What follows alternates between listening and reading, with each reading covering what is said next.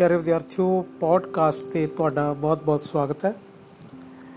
ਇਸ ਨਵੇਂ ਸੰਚਾਰ ਸਾਧਨ ਪੋਡਕਾਸਟ ਰਾਹੀਂ ਆਪਾਂ ਨਾਵਲ ਰੂਪਧਾਰਾ ਉਸ ਦੀ ਵੱਖ-ਵੱਖ ਕਾਂਡਾਂ ਬਾਰੇ ਚਰਚਾ ਕਰਾਂਗੇ।